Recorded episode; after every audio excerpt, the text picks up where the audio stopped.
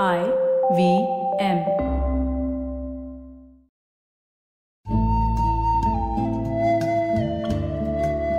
IVM के Hindi travel podcast टेढ़े मेढ़े रास्तों पर आपका स्वागत है टेढ़े मेढ़े रास्ते ही क्यों वो इसलिए कि घूमना भी तो ऐसे ही रास्तों की तरह पेचीदा और लगातार उतार चढ़ाव भरा होता है, जहाँ हर पल कुछ नया देखने और महसूस करने को मिलता रहता है।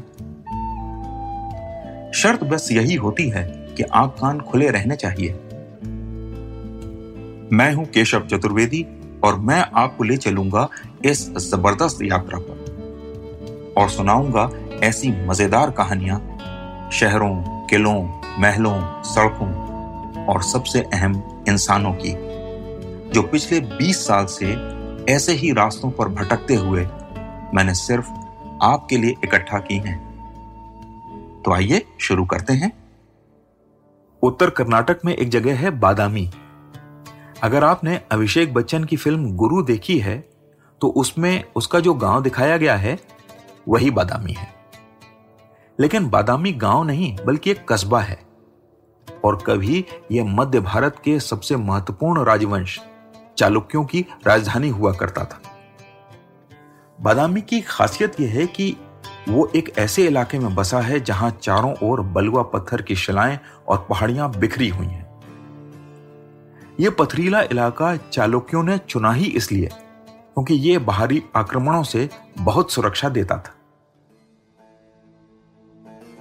एक कहानी यह भी है कि इस इलाके पर अगस्त मुनि की कृपा है। उन्होंने इसे वातापी राक्षस से आज़ाद करवाया। असल में वातापी और उसका भाई इलावा नरभक्षी थे और इधर से गुजरने वालों को खाने के लिए उन्होंने एक नायाब तरीका निकाला था। वातापी बकरी बन जाता था और उसका भाई उसे पकाता था। वहाँ से गुजरने वाले बकरी का मांस समझकर उसे खाते थे और वो उनके पेट में जाकर अपने रूप में वापस आता और उनका पेट फाड़कर बाहर आ जाता था। दोनों भाइयों का काम खूब आराम से चल रहा था। कि एक दिन अगस्त मुनि आ गए। उन्होंने बकरी के पीछे छिपे राक्षस को भाप लिया और उसे खाकर अपनी दिव्य शक्तियों से पचा लिया। अलावा अपने भाई की दुर्गति देखकर भाग गया और वातापी का आतंक खत्म हो गया। आज अगर आप बादामी पहुँचे तो पाएँगे कि एक छोटा सा कस्बा जिसमें एक साधारण सा शहर है, वो पहाड़ी के चारों ओर फैल गया है। यह पहाड़ी ही चालुक्यों की राजधानी थी, जिसके ऊपर एक किला बना है। किले के अंदर एक मंदिर है। किले में जाने वाली सीढ़ियों के किनारे चार गुफाएँ हैं, जिनमें चार मंदिर पहाड़ी को तराश कर बनाए गए हैं। और पहाड़ी के नीचे एक मंदिर बनाया गया है, जिसके सामने एक बड़ा सा तालाब बना है। क्योंकि यहाँ ये चट्टाने सैंडस्टोन या बलुआ पत्थर की हैं और इनका रंग पीला या लाल है, इसलिए डूबते और उगते सूरज की रोशनी में इन गुफाओं को देखने का मज़ा ही कुछ और है। उस समय इनकी खूबसूरती कई गुना बढ़ जाती है। किले के रास्ते में आने वाले चार मंदिरों में सबसे पहले भगवान शिव का मंदिर है, उसके बाद भगवान विष्णु का, और फिर भगवान कृष्ण का मंदिर है, अंत में एक जैन मंदिर है। हर मंदिर में भगवान के सभी अवतारों या जीवन से जुड़ी कहानियों को पत्थर में ऐसे उकेरा गया है कि लगता है मूर्तियाँ अभी बोल उठेंगी। खासतौर से वैष्णव मंदिर में एक मूर्ति ऐसी है जो मैंने कहीं नहीं देखी। इसमें भगवान विष्णु शेषनाग पर बैठे हुए हैं। बाकी किसी भी मूर्ति या चित्र को देखें तो उसमें भगवान विष्णु शेषनाग पर लेटे हुए दिखाई देते हैं। अजीब बात यह है कि इतिहासकार कहते हैं, तीसरा मंदिर सबसे पहले बना था, क्योंकि उसमें ही राजा के अभिलेख मिलते हैं। हो सकता है वो सही हो। लेकिन अगर सहज बुद्धि की बात करें तो पहले तीसरी गुफा बने, फिर उसके नीचे दो गुफाएँ बने और अंत में चौथी सबसे ऊपर बने।